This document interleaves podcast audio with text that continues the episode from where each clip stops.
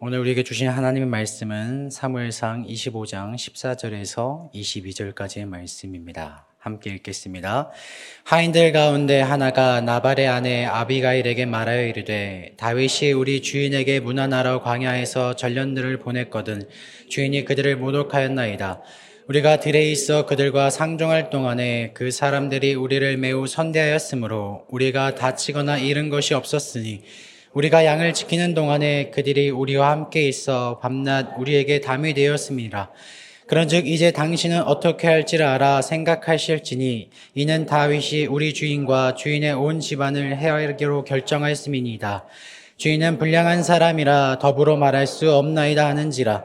아비가일이 급히 떡 200덩이와 포도주 두 가죽 부대어를 잡아서 양 다섯 마리와 볶은 곡식 다섯 세와 건포도 백송이와 무화과 뭉치 200개를 가져다가 나귀들에게 싣고 소년들에게 이르되 나를 앞서 가라. 나는 너희 뒤에 가리라 하고 그의 남편 나발에게는 말하지 아니하니라. 아비가일이 나귀를 타고 산 호젓한 곳을 따라 내려가더니 다윗과 그의 사람들이 자기에게로 마주 내려오는 것을 만나니라 내가 이자의 소유물을 광야에서 지켜 그 모든 것을 하나도 손실이 없게 한 것이 진실로 허사라. 그가 악으로 나를 손을 갚았도다. 내가 그에게 속한 모든 남자 가운데 한 사람이라도 아침까지 남겨두면 하나님은 다윗에게 벌을 내리시고 또 내리시기를 원하노라 하였더라. 아멘. 어, 나발이 문안하러 온 다윗의 부하들에게 모욕을 주었고 다윗은 이 얘기를 듣고 분노하여 이제 나발을 죽이러 오고 있었습니다.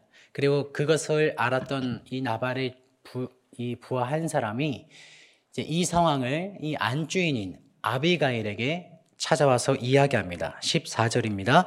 하인들이 가운데 하나가 나발의 아내 아비가일에게 말하여 이르되 다윗이 우리 주인에게 문안하러 광야에서 전령들을 보냈거늘 주인이 그들을 모욕하였나이다.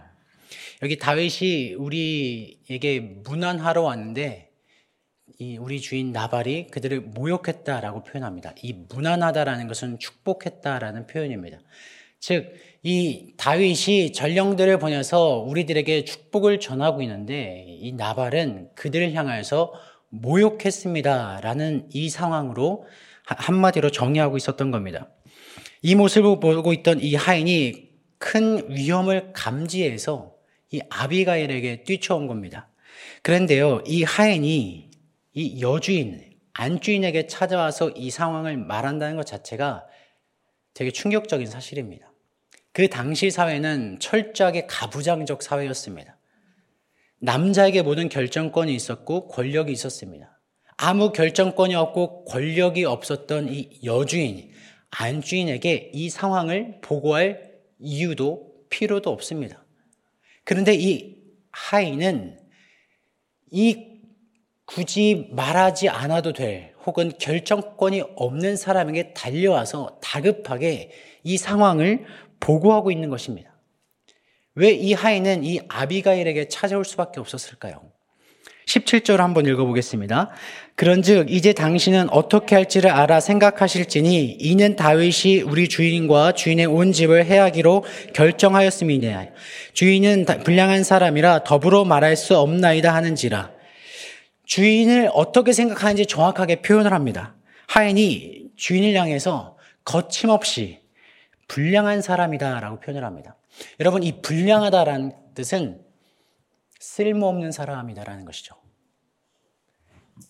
이 하인이 마음이 아무리 급해도 자신의 주인을 향해서 우리 주인은 쓸모없는 사람입니다. 라고 말하는 것은 자살행위입니다.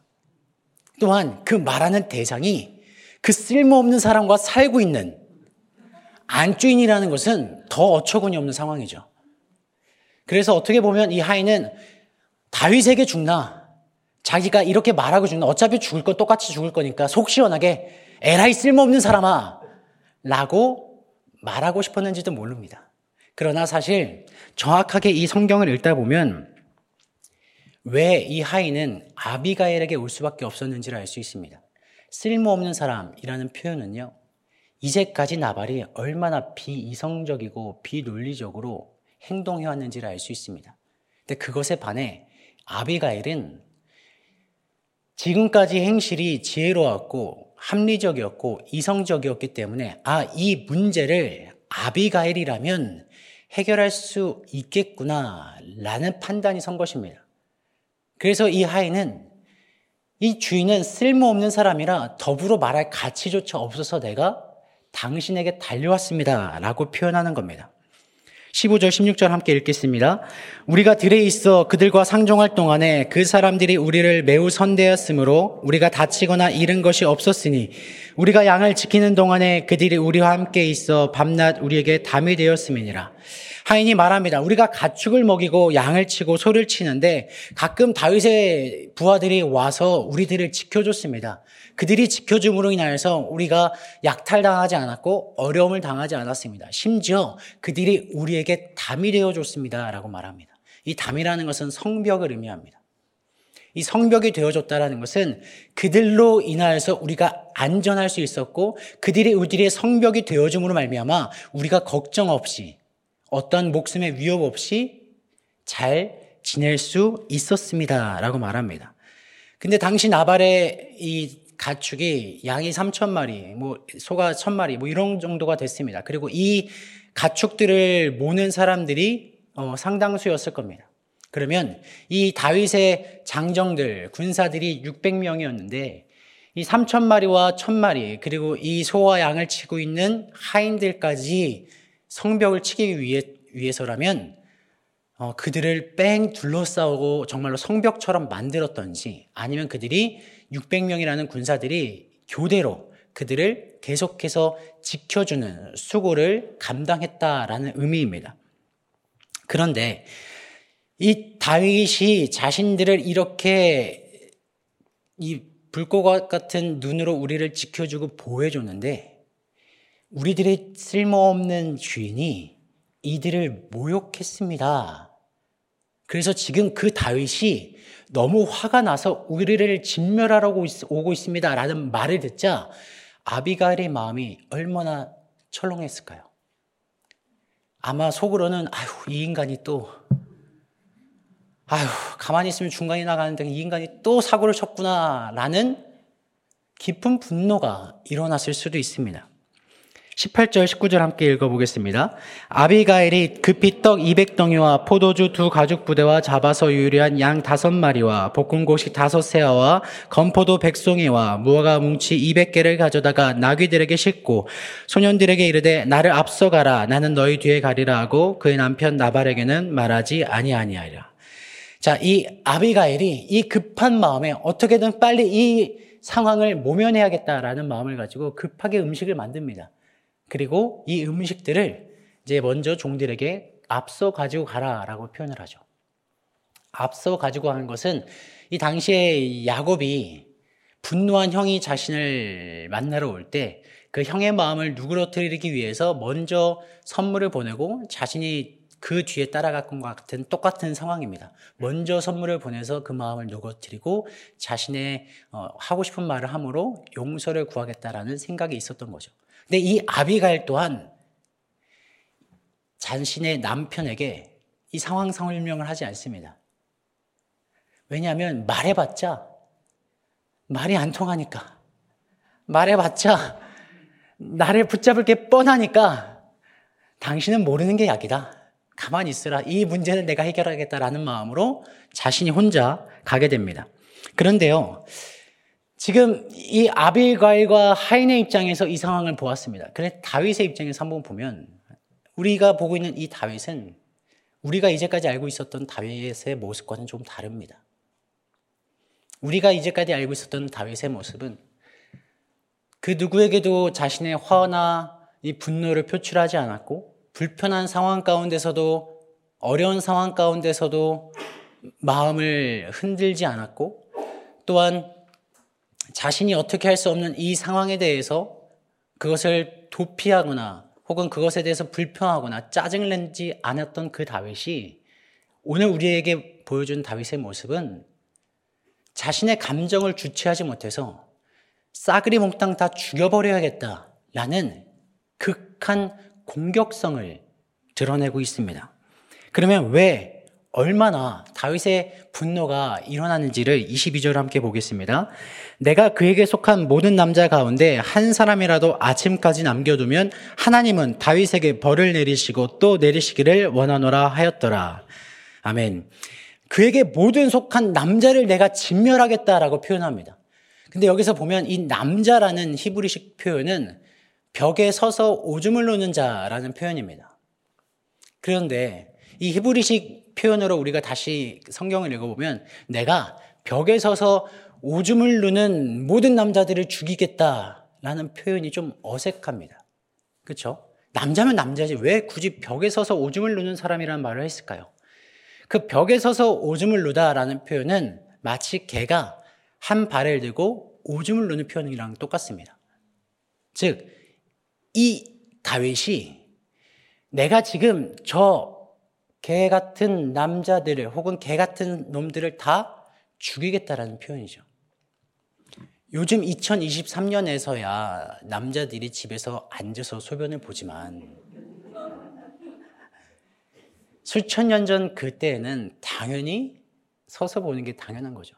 그런데 그런 표현을 했다는 것은 자신의 분노와 자신의 공격성이 극하게 표출되니까 다른 사람에 대한 인격적 모독이 너무도 자연스럽게 터져 나온 것입니다. 내가 저 개 같은 놈들을 다 죽여버릴 거야. 내가 저 놈들을 아침까지 죽여버리지 못하면 하나님께서 나를 벌 주실 거야. 즉, 나는 아침까지 반드시 한 사람도 남기지 않고 다 죽이겠다라는 극한의 공격성과 분노가 표출된 겁니다. 그런데 다윗이 왜 이렇게 분노했을까요? 왜 이렇게 공격성이 폭발했을까요? 물론 나발이 자신을 아랫사람처럼 대한 것에 기분 나쁠 수 있습니다. 그런데 기분 나쁜 것 치고 다윗의 반응이 과합니다. 너무 과한 반응입니다. 그러면 이 다윗의 분노를 폭발하게 했었던 이유가 무엇일까? 사무엘을 잃어버리고, 즉 사무엘이 소천한 다음에 그 사무엘에 대한 사무침에, 사무치는 듯한 이 그리움과 속상함이 분노로 표출되었을 수 있습니다. 혹은 아무 잘못도 없이 억울하게 도망 다니는 이 생활에 대한 울분이 분노로 표출되었을 수 있습니다. 아니면 강한 자에게는 약하고 약한 자에게는 강한 이중적인 모습으로 드러났을 수도 있습니다. 그러나 다윗이 자신이 왜 이렇게 분노했는지에 대한 이유를 21절에서 이렇게 고백합니다. 다윗이 이미 말하기를 내가 이 자의 소유물 광야에서 지켜 그 모든 것을 하나도 손실이 없게 한 것이 진실로 허사라. 그가 악으로 나의 선을 갚는도다.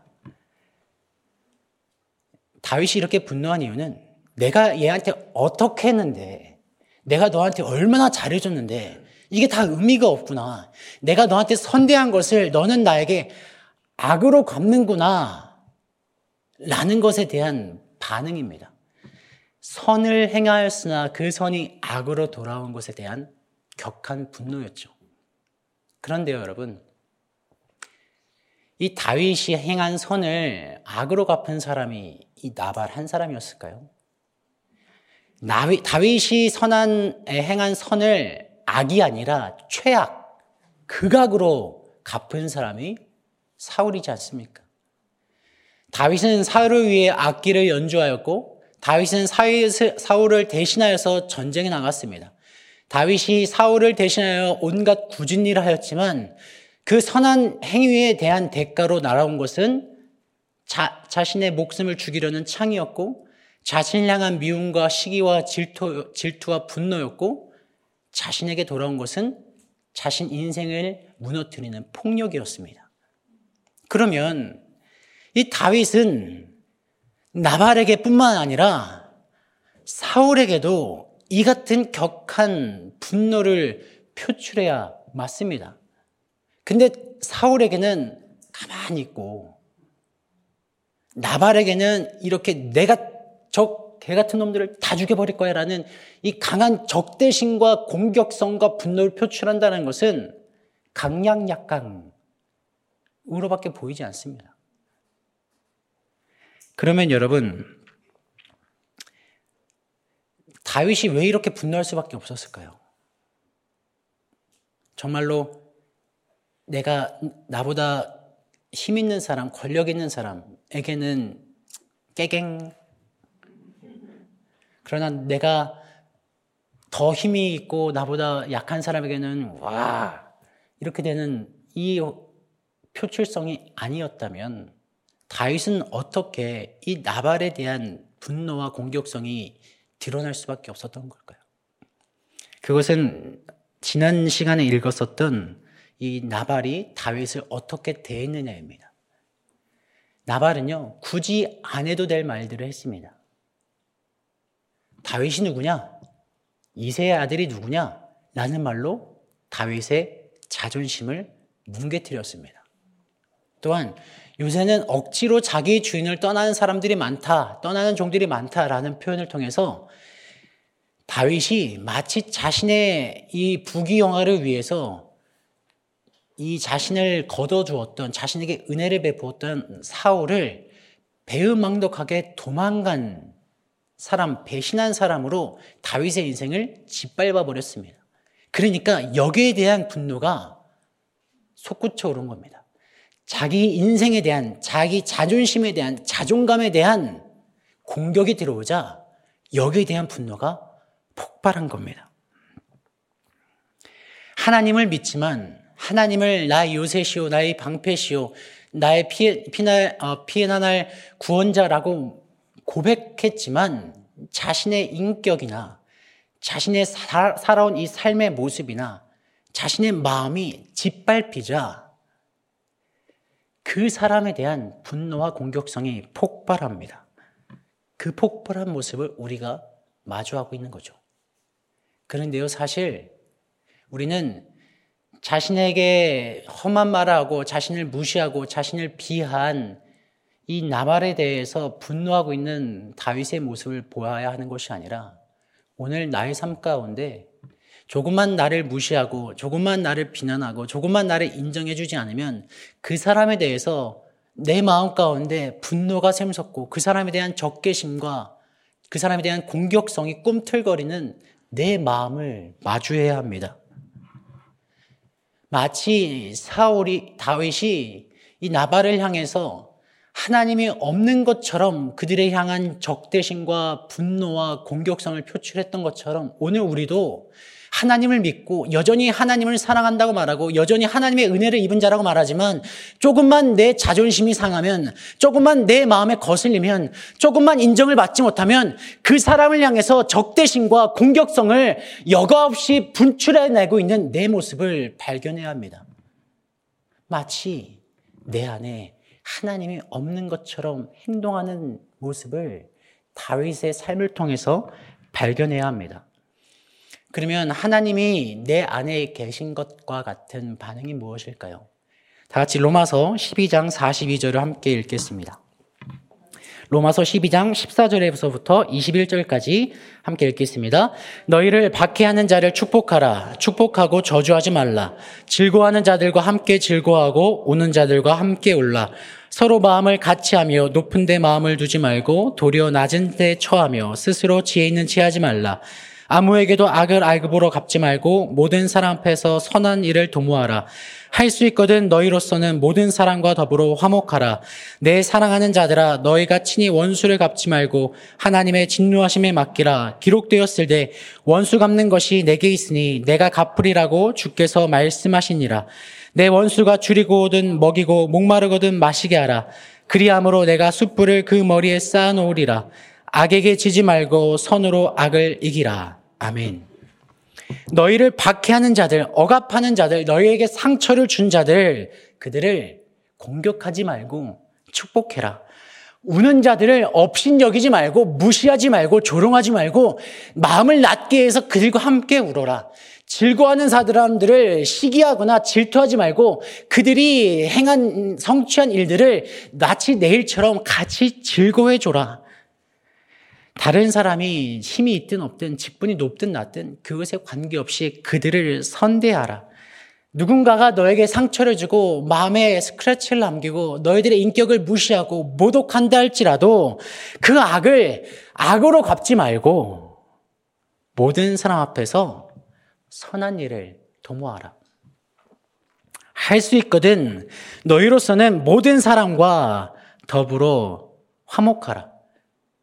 너희가 친히 너에게 상처를 준 사람들의 그 마음에 백배, 천배의 악을 악으로 갚으려 하지 말고 원수 갚는 것은 하나님께 있으니 제발 너는 네 마음의 분노가 감정이 요동친다고 해서 하나님이 없는 사람처럼 행동하지 말고 하나님이 없는 사람처럼 복수하지 말고 그 원수를 갚는 것은 하나님께 맡기고 너는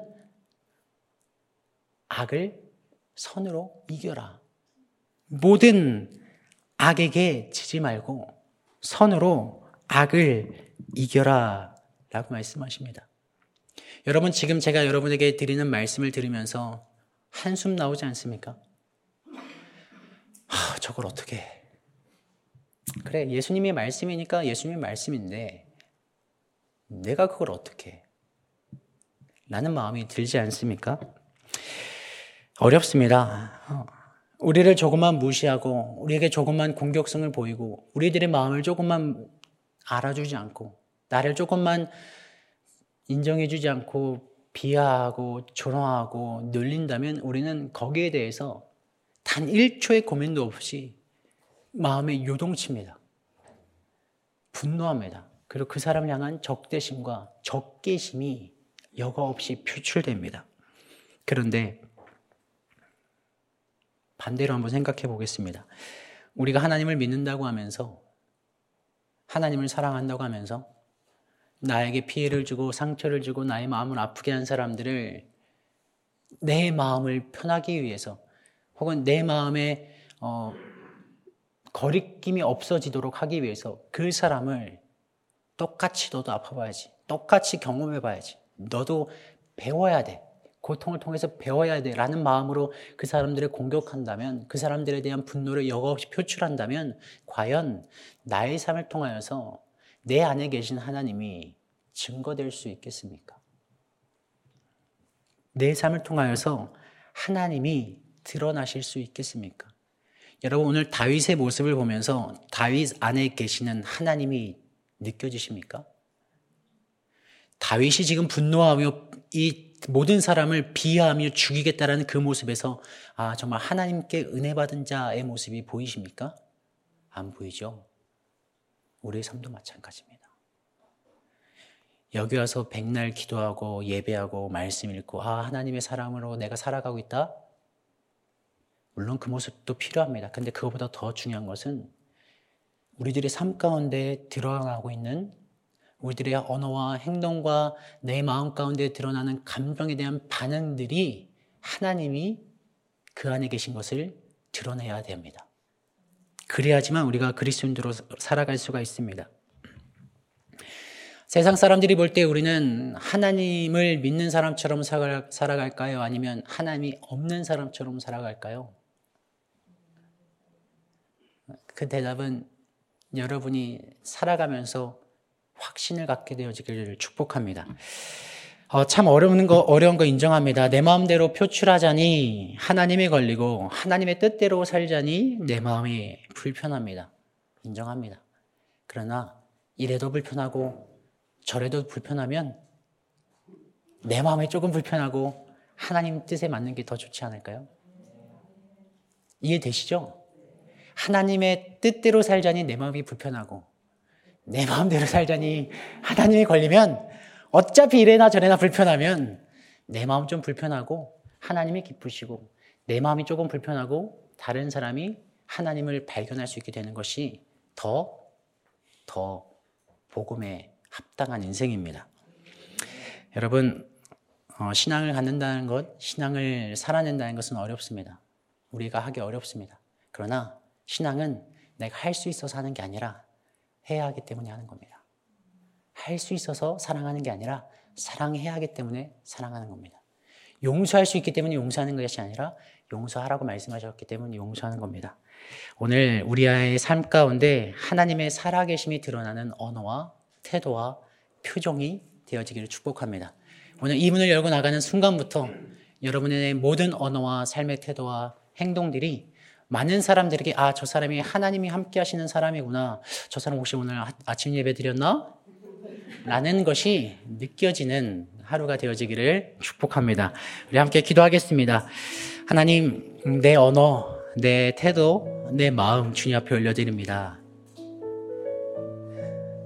감정은 어떻게 할 수 없지만 그 감정에 대한 내 반응과 내 생각과 내 언어를 내가 하나님의 마음에 합당하게 선택하여 행동하게 하여 주옵소서. 우리 다 같이 오늘 하루의 일상을 위해서 함께 기도하겠습니다. 기도합니다. 하나님 아버지 감사합니다. 하나님 부족하고 연약합니다. 하나님의 사랑으로 살아가기 어렵고 하나님의 마음으로 살아가기 어렵습니다. 왜 이렇게 불편하고 왜 이렇게 어려운지요. 주님 동행하여 주옵소서. 하나님의 은혜가 내 삶 가운데 임하여 주심으로 말미암아 하나님의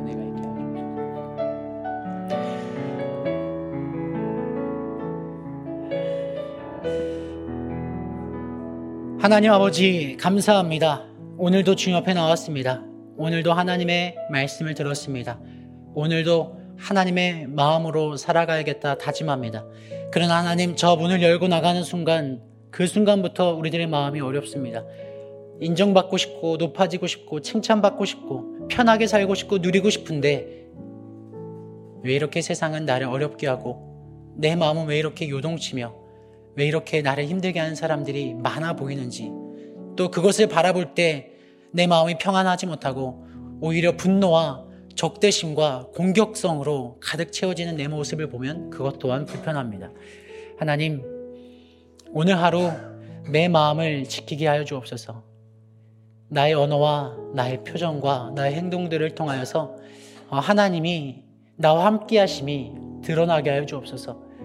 내가 굳이 말하지 않아도, 굳이 표현하지 않아도 나와 함께 하신 하나님이 나와 함께 하시는 예수 그리스도의 흔적이 증거되어지는 오늘 하루가 되게 하여 주옵소서. 이제는 우리 주 예수 그리스도의 은혜와 우리를 사랑하시되 끝까지 사랑하시는 하나님의 사랑하심과 성령 하나님께서 우리와에게 주시는 마음의 역사가 지금 이 자리에 하나님의 마음으로 오늘 하루를 살아가기로 다짐하고 결단하며 실천하는 하나님의 자녀들 머리머리 위에 그들의 만남과 일터와 생업 위에 이제로부터 영원토록 함께 하옵시기를 간절히 간절히 축원하옵나이다. 아멘.